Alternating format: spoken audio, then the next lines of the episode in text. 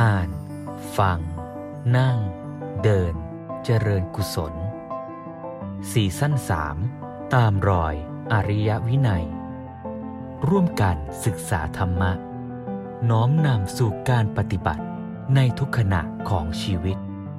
เพื่อพัฒนาภายในแห่งตนและสังคมส่วนรวม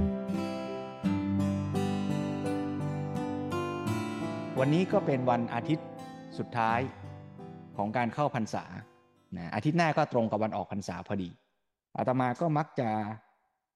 เตือนตัวเองแล้วก็คุยกันในหมู่พระว่า แต่ละพรรษาที่เราจำพรรษาเนี่ยชีวิตพระนี่ก็นับฤดูฝนเนี่ยนะเป็นการนับอายุการบวชเหมือนที่คนไทยสมัยก่อนเราก็เรียกกันว่าผ่านมากี่ฝนใช่ไหมสิบหกฝนสิบแปดฝนสิบแปดหนาวอะไรอย่างเงี้ยนะ พระก็นับตามฤดูฝนเนี่ยพรรษาก็แปลว่าฤดูฝน แล้วเราก็คุยกันว่า ไม่มีใครรู้หรอกว่าพรรษานี้จะเป็นพรรษาสุดท้ายของเราหรือเปล่า ไม่รู้ว่าจะเจ็บป่วยมรณะลาสิกขากันไปแยกย้ายกันไปอยู่ต่างวัดต่างวาการอยู่ร่วมกันพรรษานี้อาจจะเป็นพรรษาสุดท้ายก็ได้ วันอาทิตย์นี้ก็เป็นพันเป็นอาทิตย์สุดท้ายก่อนออกพรรษาอย่างเงี้ยเนาะนั้นถ้าเราคอยเตือนตัวเองอย่างนี้เนี่ย มันก็ดีเหมือนกันละ่ะ ทำให้เราได้ระมัดระวังว่าอย่าประมาทอย่าปล่อยให้เวลาผ่านไปเปล่า เราต้องคิดแล้วว่า เออ แต่ละพรรษา แต่ละวันเราจะทำประโยชน์อะไร จะพัฒนาชีวิต จะเรียนรู้ศึกษาทำประโยชน์ มันอาจจะไม่ได้เต็มที่เต็มร้อยอย่างที่เราฝัน แต่ว่าดีที่สุดเท่าที่เราพอจะทำได้ตอนนี้มันคืออะไร เราก็ทำไปนะดีกว่าที่ว่า เราผัดวันประกันพรุ่ง แล้วเราก็ประมาทว่าโอ้เอาไว้ก่อนได้ เดี๋ยวปีหน้าค่อยเริ่มก็ได้ เดี๋ยววันหลังค่อยทำดีกว่า แล้วถ้าเกิดมันไม่มีปีหน้าไม่มีวันหลัง เราก็อาจจะเสียใจว่า โอ้รู้อย่างนี้ วันนั้นน่าจะทำซะนะวันนั้นน่าจะเริ่มซะนะเพราะฉะนั้นก็ชวนญาติโยมหรอกว่า การระลึกถึงว่า ชีวิตเรามันไม่แน่นอน ไม่แน่นอนนี่ หมายความว่า มันไม่แน่ว่าจะมีพรุ่งนี้หรือเปล่า แต่ว่ามันแน่นอนตามธรรมชาติว่าเกิดแล้วตายแน่นะเพราะฉะนั้นเราก็ต้องไม่ประมาทรู้ว่ามันไม่แน่นอนอย่างนี้รู้ว่ามันแน่นอนว่ามันไม่แน่นอนเนี่ย เราก็เลยต้องไม่ประมาทนะ เพราะฉะนั้น เราก็เลยเอาเรื่องความตายนี่แหละ มาเป็นเครื่องเตือนจิตเตือนใจของเรา ให้เรามีกำลังที่จะมุ่งมั่นทำความดีในแต่ละปัจจุบันขณะ ซึ่งในวันนี้เนี่ย ก็ได้มีการชวนกันทั้งอ่าน แล้วก็จะได้ชวนกันฟัง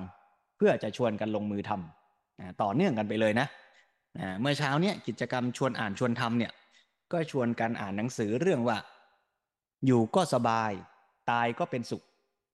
แล้วก็อีกเล่มหนึ่งคือระลึกถึงความตายและวิธีปฏิบัติให้ถูกต้องต่อความตาย ก็คุยกันมาตั้งแต่ว่าชีวิตมันมีเกิดดำรงอยู่แล้วก็ตาย อ่า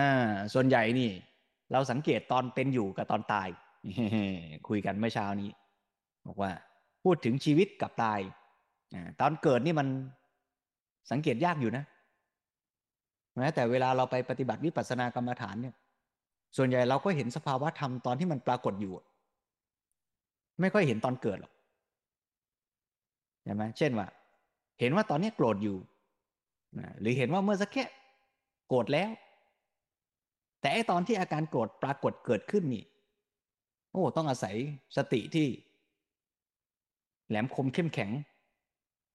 มากเลยนะอ่าแต่ว่า เอาละมันก็พออนุมานได้ว่า ถ้าเราเห็นมันปรากฏมันก็ต้องเกิดมันมีการเกิดอยู่ก่อนหน้า แม้ว่าเรายังไม่เห็นว่าตอนมันเกิดชัดๆนะนะแต่มันมีการเกิดแน่แล้วล่ะ มันเลยดำรงอยู่ตอนนี้แล้วสักพักมันก็แปลเปลี่ยนหมดสิ้น ดับศูนย์หมดไป การที่มันหมดไปไม่ได้แปลว่าสิ่งนั้นมันไม่มีมันเคยมี มันมีอยู่จริง ๆ แต่มันอยู่แค่ชั่วขณะหนึ่ง แล้วมันก็แปลเปลี่ยนไป ชีวิตเราก็อย่างนั้น มันก็มีการเกิดขึ้นดำรงอยู่ชั่วขณะหนึ่ง บางคนก็สั้นบางคนก็ยาว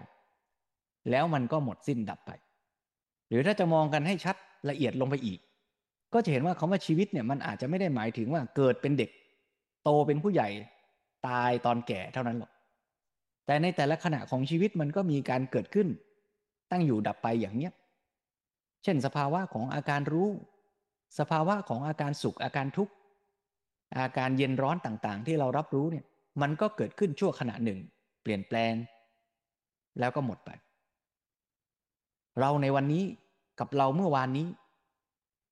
ก็จะว่าไปแล้วมันก็คนละเซลล์กัน ไอ้เซลล์ที่มันเกิดขึ้นเปลี่ยนแปลงสลายไป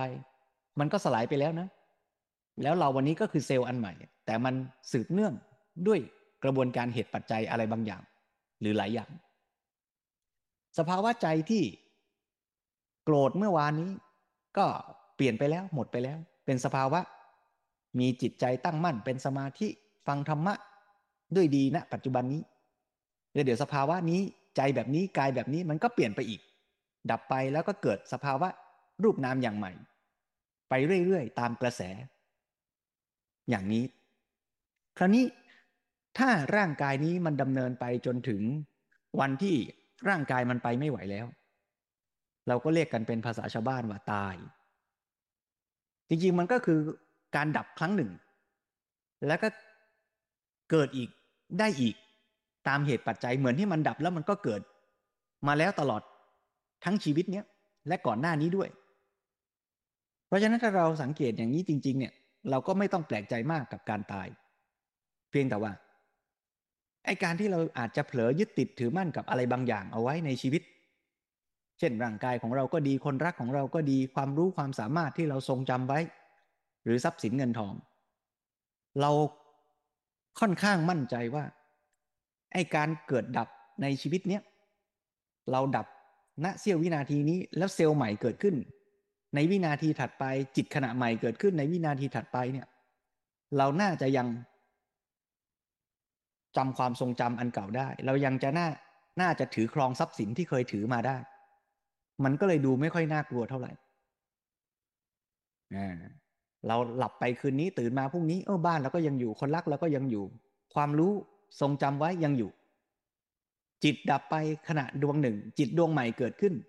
ก็ยังจำคนรักได้ ยังมีบ้านอยู่ หลังเดิม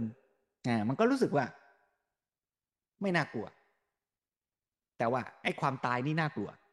เพราะว่าตายแล้วเกิดใหม่นี่ คนรักเดิมก็จำไม่ได้อ่าไม่เหมือนละครเนาะอะไรตอนนี้ดัง พรมลิขิต อันนั้นมันมันไม่รู้ทำยังไงจำได้นะไอ้เราจำไม่ได้ จะย้ายร่างกลับไปหาคนรักเก่าก็ไม่ได้ละนะไม่ได้ หรือได้แล้วยังทำไม่เป็นก็ไม่รู้แหละแต่ว่า หาตำรายังไม่เจออย่างเงี้ย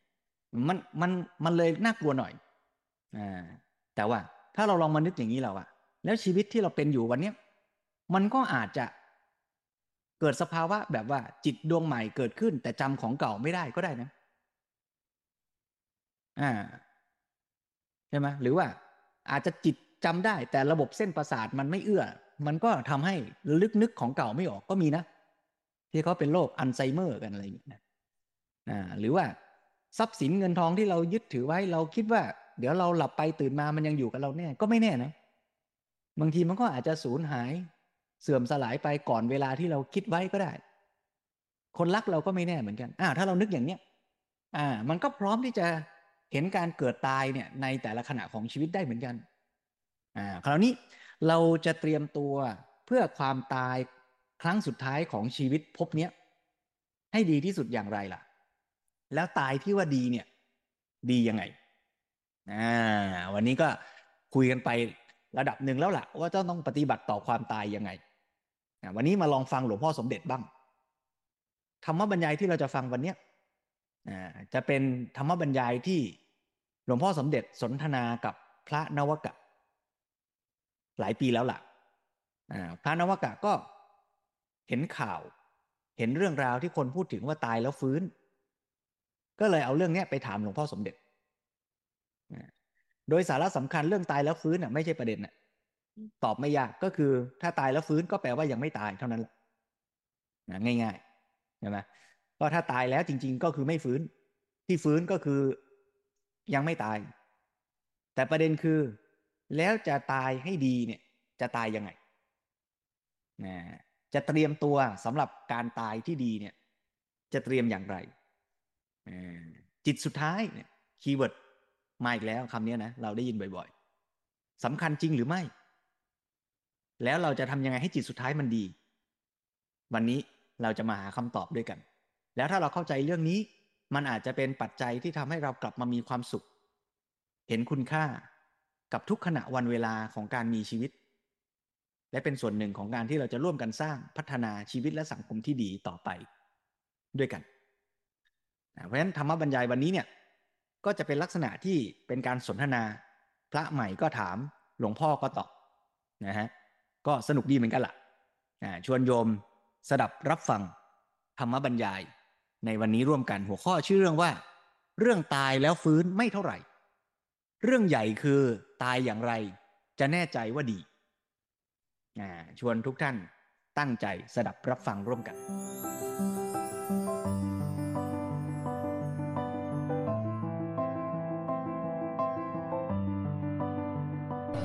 มีอะไรคุยกันมาในรูปคำถามก็ได้แต่ท่านมีคำถาม อยากเรียนถามพระเดชพระคุณ เจ้าคุณอาจารย์ เพราะว่าช่วงก่อนที่พวกกระผมจะบวชเนี่ยครับ มีรายการทีวีเอาผู้บางคนที่กล่าวว่าตัวเองมีประสบการณ์ประสบอุบัติเหตุ แล้วก็บอกว่าตายแล้วก็ฟื้นขึ้นมามาออกแล้วเขาก็เล่าว่าพอเขาประสบอุบัติเหตุปุ๊บเนี่ยเขาก็ออกไปมียมบาลมารับตัวเขาไปไปเมืองนรกในรูปของอธิสมานกาย แล้วก็ พวกผมก็กังวลว่าเรื่องที่เขาเล่าหลาย ๆ เรื่องเนี่ยค่อนข้างจะไม่ตรงกับพระไตรปิฎกแล้วก็เลยคิดว่าต่อไปเนี่ยถ้าเกิดเรื่องพวกนี้มันกลายเป็นเรื่องที่คนในสังคมพูดถึงกันเยอะ เราจะทำให้เกิดความเข้าใจที่แบบฟั่นเฟือไป ยกตัวอย่างเช่น เขาพูดทำนองว่าเมื่อตายไปแล้วเนี่ยพอสิ่งที่เคยตักบาตรไว้ก็จะมาปรากฏ เพราะฉะนั้นถ้าไม่เคยตักบาตรอะไรไว้ ก็จะไม่ได้อย่างนั้น หรือเคยตักบาตรอะไรไว้ก็จะได้อย่างนั้นก็เลยกลัวว่าต่อไปคนเนี่ยก็จะมีความเข้าใจผิดเรื่องการใส่บาตรแล้วก็หรือยิ่งไปกว่านั้นก็จะทำให้คนเข้าใจผิดคิดว่านรกกับสวรรค์ ระบบกรรม ระบบเรื่องกรรมตามทันหรือว่าระบบพวกนี้กลายเป็นเรื่องที่มีข้อบกพร่อง มีข้อผิดพลาดได้เรื่อยๆ เพราะฉะนั้นถ้าบางคนอาจจะคิดเกินเลยไปถึงขนาดที่ว่าทำกรรมเล็กน้อยไม่เป็นไรหรอก ตัวยมบาลอาจจะมีข้อผิดพลาดแล้วก็ไม่ได้จดบันทึกเรื่องพวกนี้ไว้ก็ได้ แล้วก็ไม่ต้องไปกลัวบาปกลัวกรรม หรือว่าเกิดความเข้าใจผิดในการทำบุญ กลายเป็นว่าต่อไปนี้อยากจะได้อะไรเมื่อเสียชีวิตไปแล้วก็ต้องทำบุญด้วยสิ่งนั้น ซึ่งน่าจะเป็นความเข้าใจที่ผิด แล้วสื่อพวกนี้อยู่ในทีวีอยู่ในหนังสือทำให้มีทำให้มีความเข้าใจผิดในวงกว้างได้ ก็เลยอยากเรียนถามพระเดชพระคุณเจ้าคุณอาจารย์ว่า เรื่องเหล่านี้ที่ว่าตายแล้วฟื้นขึ้นมาเป็นความผิดพลาดว่านรกมารับตัวผิดอะไรเนี่ยมีจริงหรือไม่ แล้วก็นรกสวรรค์เนี่ยมีการผิดพลาดในการที่จดกรรม หรือว่าการกระทำของบุคคลได้หรือเปล่า แล้วก็มันมีผลกระทบทางเรื่องพวกนี้ต่อสังคมในวงกว้าง แล้วมันจะมีผลทางลบทางบวกยังไงครับก็โมทนาคำถามก็ดีแล้วถามกันไว้ หนึ่งก็คือเขาไม่ได้ตายจริง คือยังไม่ตายอะจนจะตาย อันนี้ก็สำคัญผิด นึกว่าตัวตายไปแล้ว ทีนี้ในเมื่อเข้าสู่ภาวะอย่างนั้น จิตมันก็ยังมีการปรุงแต่งอยู่ ปรุงแต่งยังไง ปรุงแต่งมันก็ปรุงแต่งตามสัญญา ความจดจำความรู้อะไรต่าง ๆ ที่ตัวมีอยู่ เรื่องราวที่เล่ากันมาฟังกันมาเหล่านี้มันก็เก็บไว้ เวลาจะปรุงแต่ง อย่างเราฝันเนี่ย มันก็อาศัยข้อมูล เรื่องราวที่เรามี ก็ไปปรุงแต่งขึ้นเป็นเรื่อง บางทีเรื่องก็วิจิตพิสดารมาก อันนี้ก็เรื่องเก่าๆเล่ากันมาเรื่อยแหละมันก็มีตั้งแต่อย่างในพุทธกาลก็มีเรื่องของศาสนาพราหมณ์ มีเรื่องของลัทธิอะไรต่าง ๆ นี่คนทั่วไปก็ได้ยินได้ฟัง ก็จดจำไว้ บางทีก็จำไม่แม่นด้วย แต่รวมแล้วก็คือว่าสิ่งเหล่านี้เวลาจิตมันไปอยู่ในภาวะที่มันไม่มีความรู้ตัวเต็มตื่น มันก็ปรุงแต่งของมันไป เหมือนกับเราหลับแล้วก็ปรุงแต่งไปต่าง ๆ เยอะแยะ มันก็คล้าย ๆเป็นจริง เมื่อตื่นขึ้นมาก็เอามาเล่ากัน เหมือนอย่างเมื่อเออาจจะถึงสิบปีแล้วมั้งคนหนึ่ง ก็ว่าตายอย่างนี้แหละ แล้วก็ฟื้นขึ้นมาก็ว่าไม่ได้ถวายน้ำอะไร ตอนนั้นก็เลยเอามาเล่ากัน คนก็กลัวตายไปแล้วจะขาดน้ำก็เลยตักบาตรพระก็ใส่น้ำเป็นขวดขวดๆพระก็ลำบากไปตามๆกันเพราะน้ำเนี่ยมันไม่ใช่เบาเนี่ยเลยพระลำบากตอนนั้น ก็ตื่นกันไปแล้วก็ว่ากันไปตั้งนานเนเท่าไหร่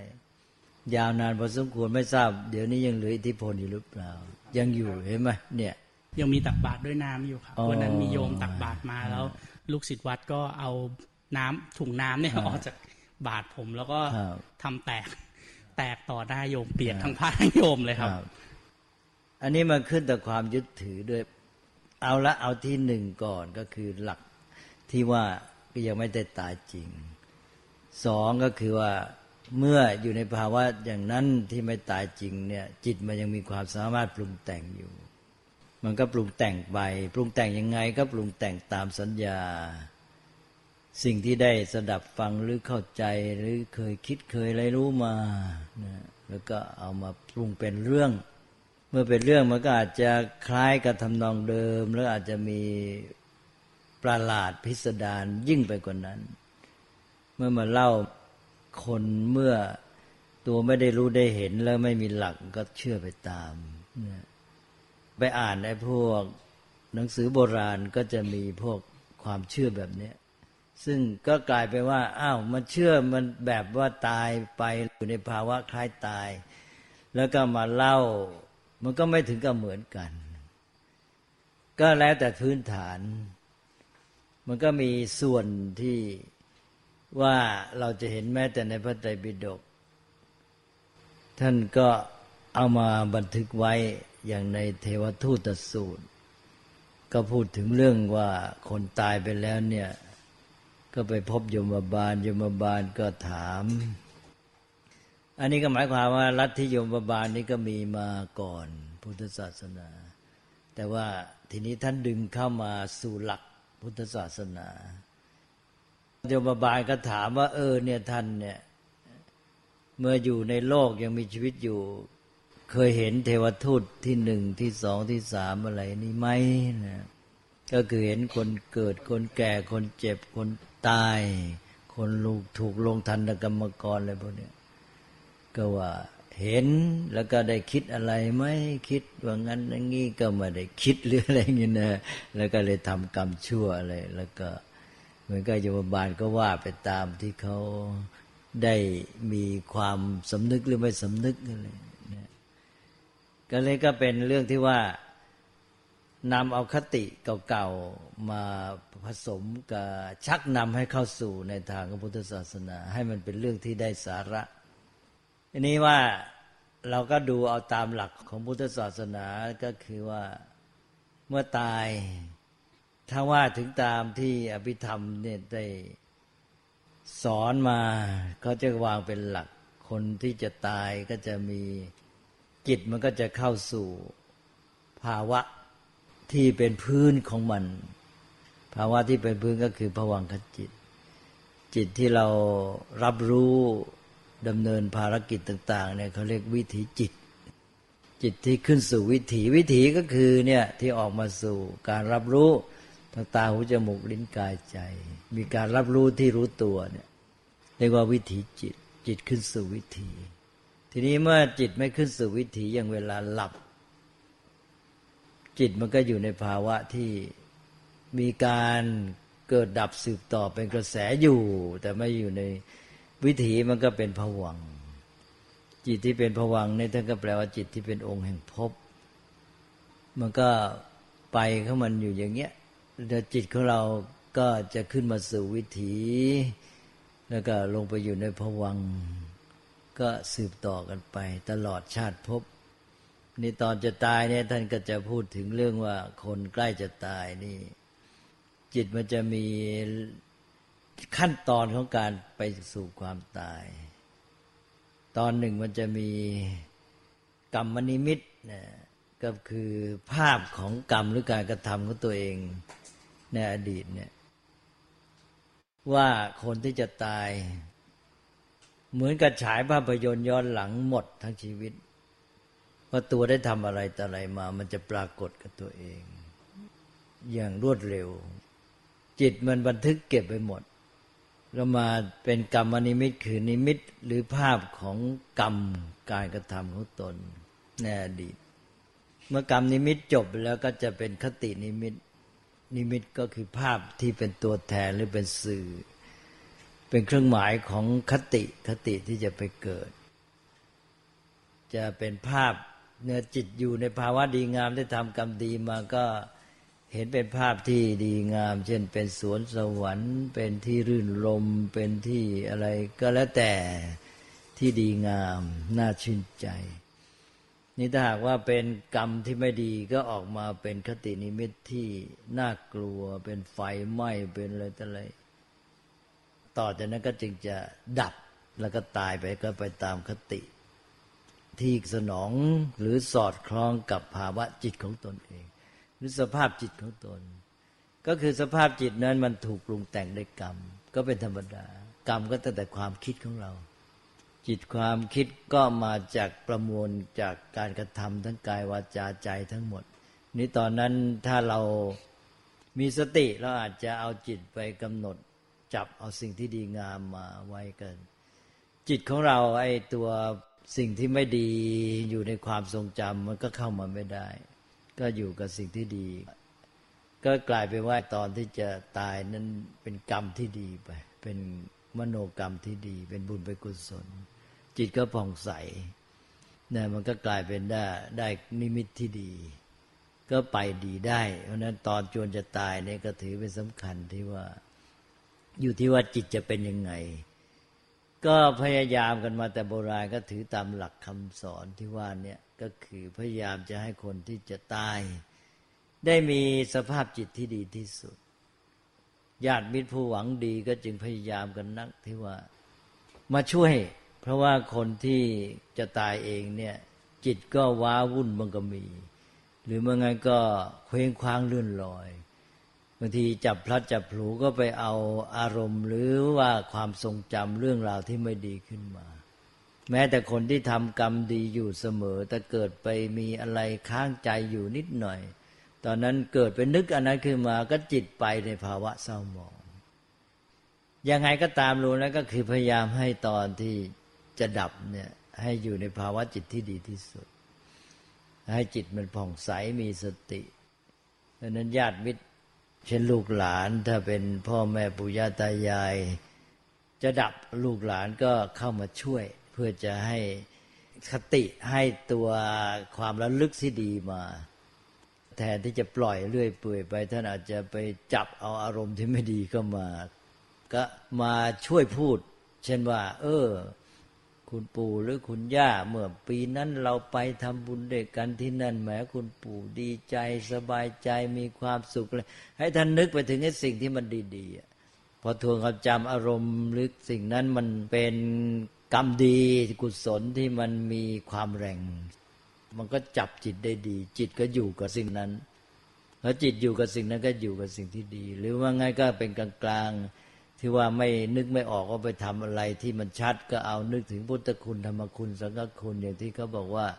ให้นึกถึงพระอรหังอย่างที่แต่ก่อนว่า หรือพุทโธหรืออะไรก็แล้วแต่นึกถึงพระรัตนตรัยรวมแล้วก็ให้นึกกับสิ่งดีๆหรือแม้แต่ที่ว่าบางทีก็มีเวลายาวๆ ก็ให้ฟังสวดมนต์บ้างอะไรบ้างคือรวมแล้วก็ให้จิตอยู่กับสิ่งที่ดีงาม ยิ่งเฉพาะเวลาใกล้ๆแม้ท่านจะเหมือนกับไม่รู้สึกตัว แต่ที่จริงเราไม่รู้หรอกบางทีคนจะตายก็ยังบางทีรับรู้ได้แต่แสดงออกไม่ได้อะไรเงี้ยก็เลยว่าให้ได้ยินสิ่งที่ดีเช่นนำจิตนั่นเอง ให้จิตไปยึดหน่วงสิ่งที่ดีไว้ จิตก็เบิกบานผ่องใสได้ก็เป็นคติที่ดี แล้วก็ดับไป ถ้าตายจริงก็ตายจริง ๆ ก็ดับไปเลยไม่ใช่ว่ามาฟื้นกันอีกก็ไป เรื่องก็เป็นอย่างที่นี่ว่าบางทีมันเป็นไปได้ที่ว่ามันยังไม่ดับจริง มันก็อาจจะกลับมาตื่นขึ้นมาใหม่ ท่านสงสัยอะไรเดี๋ยวพระคุณพอพูดถึงเรื่องจิตสุดท้ายก่อนที่จะเสียชีวิตที่จะตายเนี่ยนะครับ ก็เลยสงสัยว่าถ้าอย่างคนที่ไม่นับถือศาสนาพุทธนะครับครับยกตัวอย่างเช่นคนนับถือศาสนาคริสต์ครับเอ่อ แต่ว่าเขามีศรัทธาที่แรงกล้าว่าครับเขามีความเชื่อ เชื่ออย่างแน่นอนว่าพระเจ้าจะต้องมารับเขาไปครับอ่าเนี่ยจิตเขาจะอยู่อย่างเงี้ยฮะครับตลอดเวลาแล้วอย่างนั้นก็คือหมายความว่าเขาก็มีโอกาสที่จะไปจุติในที่ดี ๆ ด้วยหรือเปล่า ถ้าพูดถึงคนที่มีศรัทธาเป็นตัวนครับของเราถือตามธรรมชาติเป็นธรรมชาติ เมื่อเขาจิตดีเขาก็ไปดีได้ เป็นแต่เพียงว่าจิตเนี่ยมันอาจจะไปยึดเหมือนอย่างกับพวกที่ถือพระพรหมกันนะ พวกที่นับถือได้ฌานสมาบัติเนี่ยทั้งท่านที่ความเห็นเขาอาจจะไม่ถูก คือเขาก็นึกว่าพระพรหมเป็นผู้สร้างโลกอะไร อยู่ตลอดไม่มีเกิดมีดับ ไม่มีจุดตั้งต้น อยู่ตลอดไป นี่เขาก็บำเพ็ญฌานอย่างพวกโยคีฤาษีเนี่ยได้ฌานสมาบัติแต่นึกว่า โอ้นี่เขาถึงจุดหมายของศาสนาแล้วนะได้เข้าถึงพรหมเขาเรียกว่าได้ เข้าไปรวมกับพระพรหมเลย ก็คือหมายความว่าจิตเขารู้สึกเหมือนกับเนี่ยเขาถูกดูดกลืนเข้าไปอยู่ในพระพรหมหรือในจักรวาลเนี่ยคำสอนศาสนาบางศาสนาจะเป็นเป็นลักษณะนี้เคยได้ยินไหมเขาจะรู้สึกเหมือนกับว่า มันดูดดื่มดำเข้าไปแล้วก็เข้าไปรวมกลมกลืนเข้าไปเลยเนี่ย นี่ก็คือถือในทางพระศาสนาก็ ทางพุทธศาสนาผมไม่ถูกหรอกเขาก็เข้าใจเอางั้น แต่มันเป็นความดื่มด่ำทั้งจิต ก็คือภาวะที่เขาได้ฌานสมาบัติ นี่เขาตายไปก็เขาก็ไม่พ้นจากภพเขาก็ไปเกิดเป็นพรหมอะไรเงี้ยอันนี้ก็ว่าไปตามตัวเหตุปัจจัยคือว่าว่าไปตามเหตุปัจจัยจะยังไงก็ตาม ก็เป็นเรื่องของข้อเท็จจริงตามธรรมชาติ ไม่ใช่เรื่องที่ว่า จะเป็นพุทธหรือไม่เป็นพุทธทำกรรมดีกรรมชั่ว ก็ไปอ่านว่าไม่ขึ้นต่อ ว่าจะนับถืออะไรแต่ว่าไอ้ตัวความนับถือเป็นทิฏฐิมันก็เป็นกรรมอย่างหนึ่งนะถ้าหากว่าเชื่อผิดมันก็เป็นกรรมเหมือนกัน เอาละแต่ว่ามันจะมีความหมายมีผลเป็นระดับระดับ ท่านปัญญาวิมโลว่าแล้วไงอย่างเอ่อคนที่ตายด้วยอุบัติเหตุอย่างเงี้ยครับอ่า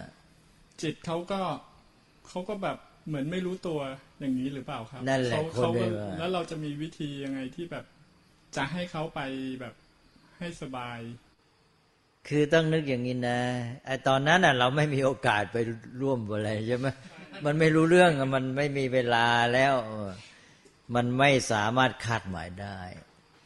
วิบเดียวแต่ว่าเรามองแบบเรานึกถึงเหตุการณ์ของคนทั่วไป แต่เราไม่ได้รู้ว่าสภาวะจิตมันไม่ใช่อย่างนั้น สภาวะจิตมันเร็วมาก ในเวลานิดเดียวละ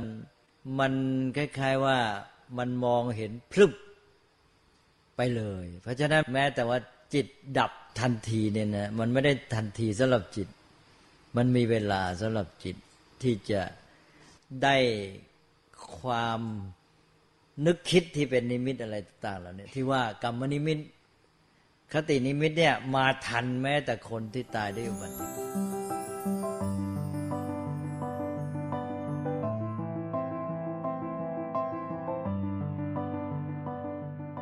นี้ก็เป็นช่วงตอนหนึ่ง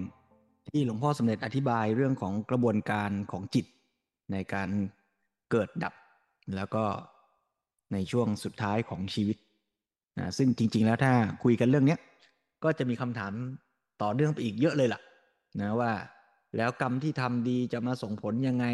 ท่านใดสนใจก็ชวนให้ลองไปอ่านหนังสือก็ได้นะ เรื่องของบุญกรรมนรกสวรรค์ เลือกกันได้ทุกคน นะของหลวงพ่อสมเด็จ หรือว่าอาจจะมีหนังสือเรื่องอื่น ๆ อีกเกี่ยวกับหลักกรรมนะก็ลองศึกษาเพิ่มเติมดูอาตมาพูดสรุปทบทวน ความเข้าใจเรื่องกรรมว่ากรรมเนี่ยมีกรรมดีกรรมชั่วใช่ไหมฮะที่เราทำอยู่ในแต่ละขณะของชีวิตเนี่ยทั้งในอดีตในปัจจุบัน อดีตเนี่ยก็จะหมายถึงเมื่อกี้นี้ก็เป็นอดีตแล้วนะ เมื่อวานหรือตอนตั้งแต่เราเด็กๆ หรือแม้แต่ชาติก่อนเนี่ยทั้งหมดเนี่ยเรียกว่ากรรมในอดีตทั้งสิ้น นะซึ่งพุทธศาสนาเนี่ยก็ไม่ได้ปฏิเสธนะว่ากรรมเก่าไม่มี ก็คือยอมรับความจริงว่ากรรมเก่านี่มีจริง แต่ว่ากรรมเก่านั้นเนี่ยส่งผลต่อเราในปัจจุบันส่วนหนึ่ง แต่เราก็มีอิสระมีศักยภาพที่จะทำกรรมใหม่ได้อีกส่วนหนึ่งด้วย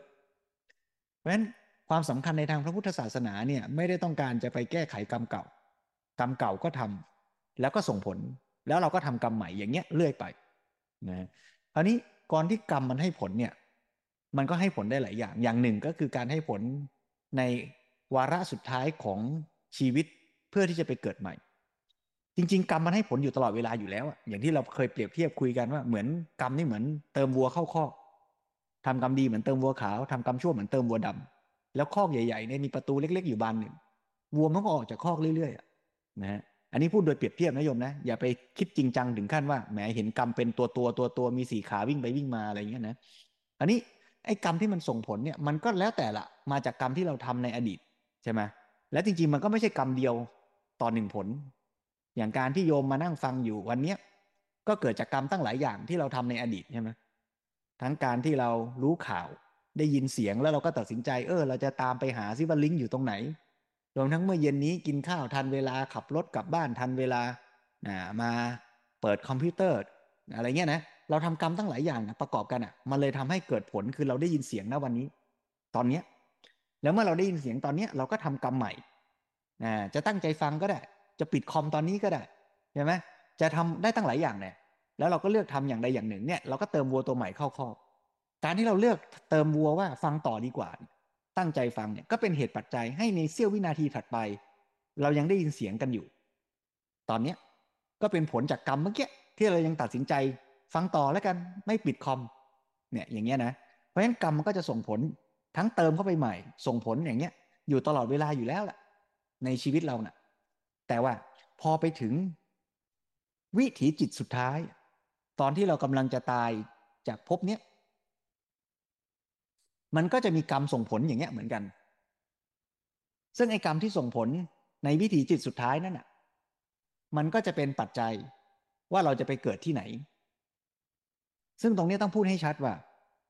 ไอ้กรรมที่ส่งผลหรือวัวที่ออกจากคอกตัวสุดท้ายเนี่ย มันอาจจะเป็นตัวที่เพิ่งเข้าไปหยกหยกก็ได้ หรือมันอาจจะเป็นตัวที่มีอยู่ในข้อก่อนหน้านั้นนานแล้ว แล้วมันมีกำลังมากที่จะออกก็ได้ ถ้าเป็นวัวที่ทำหยกหยกเนี่ย ภาษาพระถ้าเรียกว่าอาสันนกรรม ถ้าเป็นวัวที่ทำอยู่บ่อยๆ เป็นประจำเป็นอาจิน เป็นลักษณะนิสัย เรียกว่าอาจินกรรม ก็แล้วแต่ว่าสองตัวนี้อันไหนมีกำลังมากกว่ากันนะแต่ทั้งสองตัวนี้ยังไงก็แพ้คลุกกรรมคลุกกรรมนี่คือกรรมหนัก เช่นว่า ใครที่เข้าฌานได้ อย่างที่หลวงพ่อสมเด็จเล่าเมื่อกี้ถ้าเข้าฌานได้ ไม่ว่าจะนับถือศาสนาไหนเทพเจ้าองค์ไหนนะ่ะ แต่ว่าทำจิตให้สงบ นิ่งถึงขั้นเข้าฌานได้นะ่ะ อย่างเงี้ยกรรมเนี้ยก็จะส่งผลให้ไปเกิดเป็นพรหมถ้าเกิดว่าทำกรรมชั่วรุนแรงนะถึงขั้นว่าทำสงแตกแยกทำพระพุทธเจ้าห่อพระโลหิตฆ่าพระอรหันต์ฆ่าแม่ฆ่าพ่ออะไรเงี้ยอ่าอย่างเงี้ยก็ส่งผลหนักนะทำให้ไปเกิดในทุกขตินะแต่ว่า ในชีวิตเราก็ไม่แน่ ส่วนใหญ่ก็อาจไม่ได้ทำทั้ง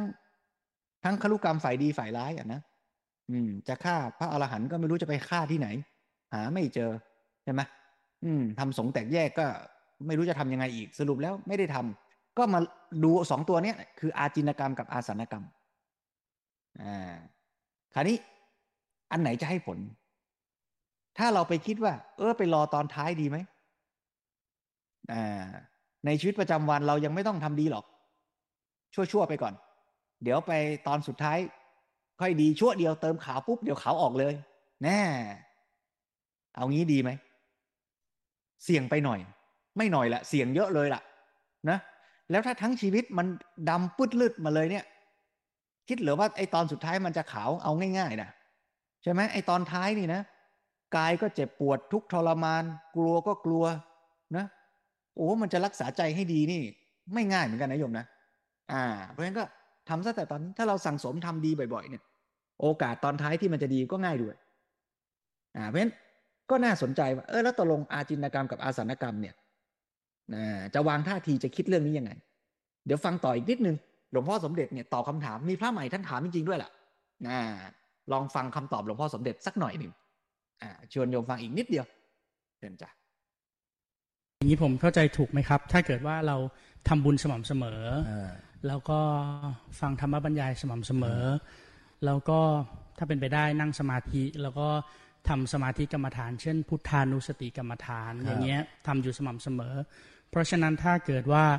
ตอนที่ใกล้จะตายเนี่ย จิตมันคุ้นชินอยู่กับสิ่งนี้ครับมันก็จะยึดติดกับสิ่งนี้โดยอัตโนมัติ โดยที่ไม่ต้องให้ญาติมาคอยบอกหรืออะไรก็ก็เป็นไปได้ ก็นั่นแหละถึงได้ให้ทำกรรมที่เรียกว่าชินไงกรรมที่ชินถ้าเรียกอาจินกรรมเนี่ยจะมีโอกาสมีพลังมากที่สุดจำที่ทำอยู่เสมอฉะนั้นจิตมันก็เคยเข้ามาอย่างนี้พอจะทำอะไรมันก็ไปเรื่องนี้ก่อนเลยฉะนั้นจิตยีในภาวะนี้ นอกจากว่าจับพลัดจับพลูเกิด แวบไปเรื่องอื่นขึ้นมา ก็อีกเรื่องหนึ่งในอันตัวนี้จะเป็นตัวสำคัญเด่นมาก ท่านเรียกว่าอาจินกรรม กรรมที่ทำอยู่ สม่ำเสมอ เป็นอาจินน่ะภาษาไทยเราก็เรียกอาจินอยู่แล้วใช่ไหมทำอะไรเป็นอาจินก็คือทำอยู่เรื่อยให้โยมฟังเท่านี้แหละนะส่วนใครอยากฟังเต็มๆไปฟังต่อนะโยมนะ แสดงว่าอาจินกรรมนี่สำคัญ อย่าไปรอลุ้นอาสนกรรม บางทีเราไปห่วงกันมาก ห่วงจิตสุดท้ายในความหมายว่าแหมอยากให้วินาทีสุดท้ายนี่เป็นกรรมดี มันก็ดีแหละโยม ดีกว่า ไปอยากให้จิตสุดท้ายมันเป็นกรรมชั่วเนี่ยแต่ว่ามันไปลุ้นเอาแค่จิตสุดท้ายไม่พอ เราต้องชวนกันว่าทำดีจิตทุกดวงอ่าใช่ไหมอย่างนี้นะ แล้วเราไม่รู้หรอกว่าดวงไหนมันจะสุดท้ายเนี่ย ถ้าเราทำตอนนี้แล้วมันบังเอิญนะไฟฟ้าดูด ไม้ดูดปาก มรณะคืนนี้เนี่ย ไอ้บรรยายคุยโยมวันนี้นี่อาจจะเป็นอาสนกรรมของอาตมาก็ได้เนี่ย นะก็พยายามพูดให้ดีที่สุดอะเผื่อมันเป็นอาสนกรรมจะได้ดีหน่อยนะไหมแต่ถ้ามันยังไม่ตายตอนนี้มันก็เป็นอาจินกรรมไปว่า โอ้นี่พูดธรรมะคุยธรรมะกันบ่อยๆ เป็นอาจินมันก็ดีอยู่ อย่างเงี้ยนะ อ่า แล้วก็ไม่แน่ พอเจ็บป่วยใกล้ตายก็ระลึกนึกถึงกรรมที่เคยทำเนี่ย เคยมานั่ง ฟังธรรมคุยธรรมะกันเป็นประจำทุกค่ำคืนอาทิตย์อะไรเงี้ยนะก็อะเป็นอาจินนี่มาฟังธรรมะเป็นอาจินทุกวันอาทิตย์ก็ดี ได้ประโยชน์ เป็นกรรมดีที่ทำประจำสม่ำเสมอนะฮะแล้วก็สรุปย้ำว่าจิตสุดท้ายเนี่ยที่เราเน้นย้ำกันว่า พยายามช่วยกันทำให้ดีเนี่ย ไม่ใช่ว่าไม่ดีนะ ดีอ่าแต่ว่าอย่าไปเอาแค่สุดท้าย มันต้องทำดีไปตลอด แล้วเราก็จะได้ไม่ต้องไปรอลุ้นว่าไอ้ตัวสุดท้ายที่จะออกอะ่ะ มันจะเป็นอาจินกรรมหรืออาสนกรรม อะไรออกมาก็ดีทั้งนั้นน่ะถ้าเราทำดีไว้นะแล้วก็ อีกอันหนึ่งที่คนมักจะถามกันก็คือว่า เอ๊ะแล้วถ้าทำไม่ดีมาทั้งชีวิต แล้วตอนสุดท้ายดีนี่ มันจะดีไหม หรือว่าเกิดทำดีทั้งชีวิต แล้วตอนสุดท้ายใกล้ตายเนี่ยแหมมันเจ็บปวดทรมานโกรธหมอโกรธพยาบาลขึ้นมาเนี่ย มันจะไปทุกขติ เลยไหมนะก็ตอบให้ชัดว่า มันก็อยู่ที่อาจินกรรมกับอาสันกรรมอันไหนมีกำลังมากกว่ากันนะ อ่า เพราะฉะนั้น ดีที่สุดแน่ๆ คือให้มันดีตลอดทั้งอาจินทั้งอาสันอ่าแต่ว่าถ้าดูตามรูปการแล้วเนี่ย โอกาสที่อาสันกรรมจะดีนี่ยากกว่าหน่อย เพราะว่ามันทั้งเจ็บทั้งปวดทั้งทรมานหวาดกลัวอะไรต่าง ๆ เนี่ยนะอ่าเพราะฉะนั้นอย่างน้อยสะสมแต้มอาจินกรรมให้ดีไว้เสียก่อนนะก็จะเป็นปัจจัยให้อาสันกรรมมีโอกาสดีก็เป็นไปได้มากขึ้นนะแต่ก็ถ้าสมมุติว่าตอนใกล้ตายแล้วอาสันกรรมมันไม่ดีจริงๆอะ ก็ไม่ต้องหวาดกลัว เพราะว่าอาจินกรรมเราตุนไว้ดีพอสมควรใช่ไหมฮะอ่าแล้วก็นึกถึงนางมาริกาไว้ก็ได้ว่า ต่อให้นางมาริกานี่ทำดีเยอะเลยทั้งชีวิต เป็นสาวิกาชั้นเลิศแต่ก็มีอกุศลทำไว้บ้างอ่าตอนใกล้ตายไปนึกถึงไอ้กรรมไม่ดีนั้นซะหนักแน่นในจิตใจ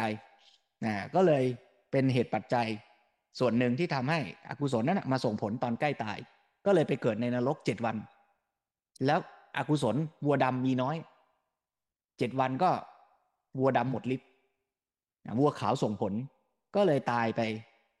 เกิดใหม่บนสวรรค์อันนี้ก็เป็นเรื่องที่อธิบายชี้ให้เห็นได้ว่า กรรมมันก็ยุติธรรมของมันนะฮะแล้วถ้ามันจะมีอกุศลบ้างจะไปนรกสักเจ็ดวันก็ พอไหวอยู่ พอทน ไม่รู้พอทนบ้างไม่เคยไป ไม่ไม่ใช่อาจจะเคยไปแต่จำไม่ได้ แต่ว่าอาตมาก็ดีกว่า ดีกว่าว่าทำชั่วไว้เยอะ แล้วตอนใกล้ตายกุศลหน่อยหนึ่งก็จะกลับกับนางมาริกา คือได้ขึ้นสวรรค์สักเจ็ดวัน แล้วตายเลย ลงนรกโหอาตมาว่าอันนี้เจ็บปวดกว่าเนะขึ้นไปได้สูดอากาศสวรรค์เฮือกโอ้หอม แล้วตายเลย ลงกระทะเลยเงี้ยไม่ค่อยดีนะเออเพราะฉะนั้นเอาว่า มาสั่งสมอาจินกรรมให้เป็นกุศลกันดีกว่า นี่ เพราะฉะนั้นเรามาเจริญกุศลเข้าหัวข้อแล้ว นี่ อ่านฟังนั่งเดินแล้วมาเจริญกุศลให้เป็นอาจิน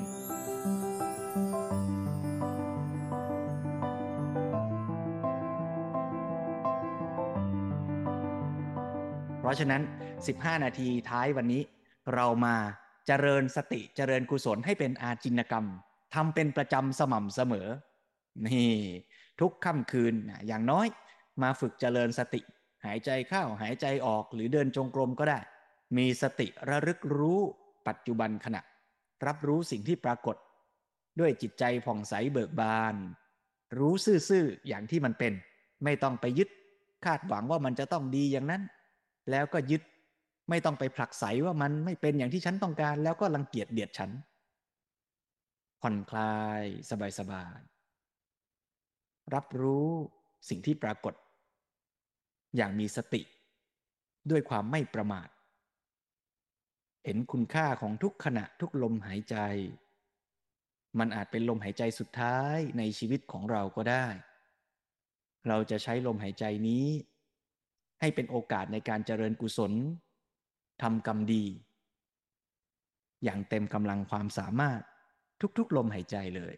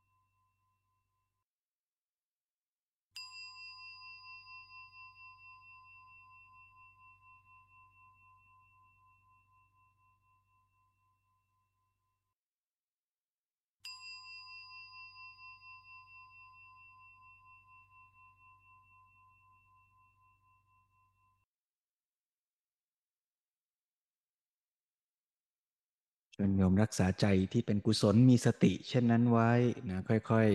คลายจากอารมณ์กรรมฐานทำความรู้สึกตัวทั่วๆ ค่อยๆ ปรับเปลี่ยนอิริยาบถอย่างมีสติโดยไม่ต้องรีบร้อน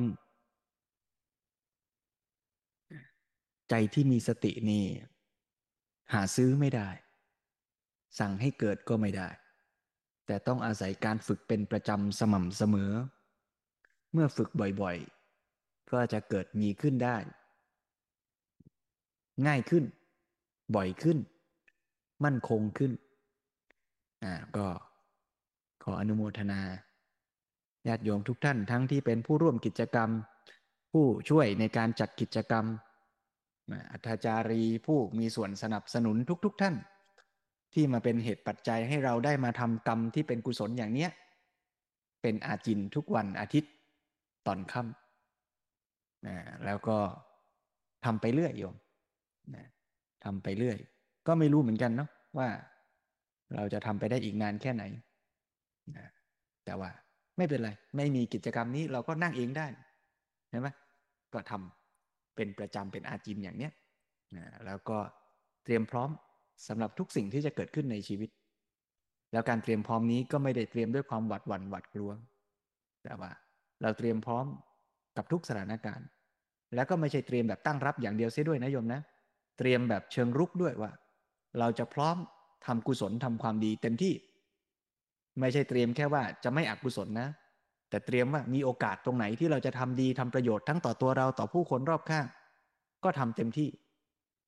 มีฉันทะในการทำความดีด้วย ไม่ใช่แค่ลดตัณหาอย่างเดียว ทุกขณะก็เป็นโอกาสในการเติมบัวขาวทำความดีได้เสมอ อ่าน ฟัง นั่ง เดิน เจริญกุศล สี่สั้นสาม ตามรอยอริยวินัย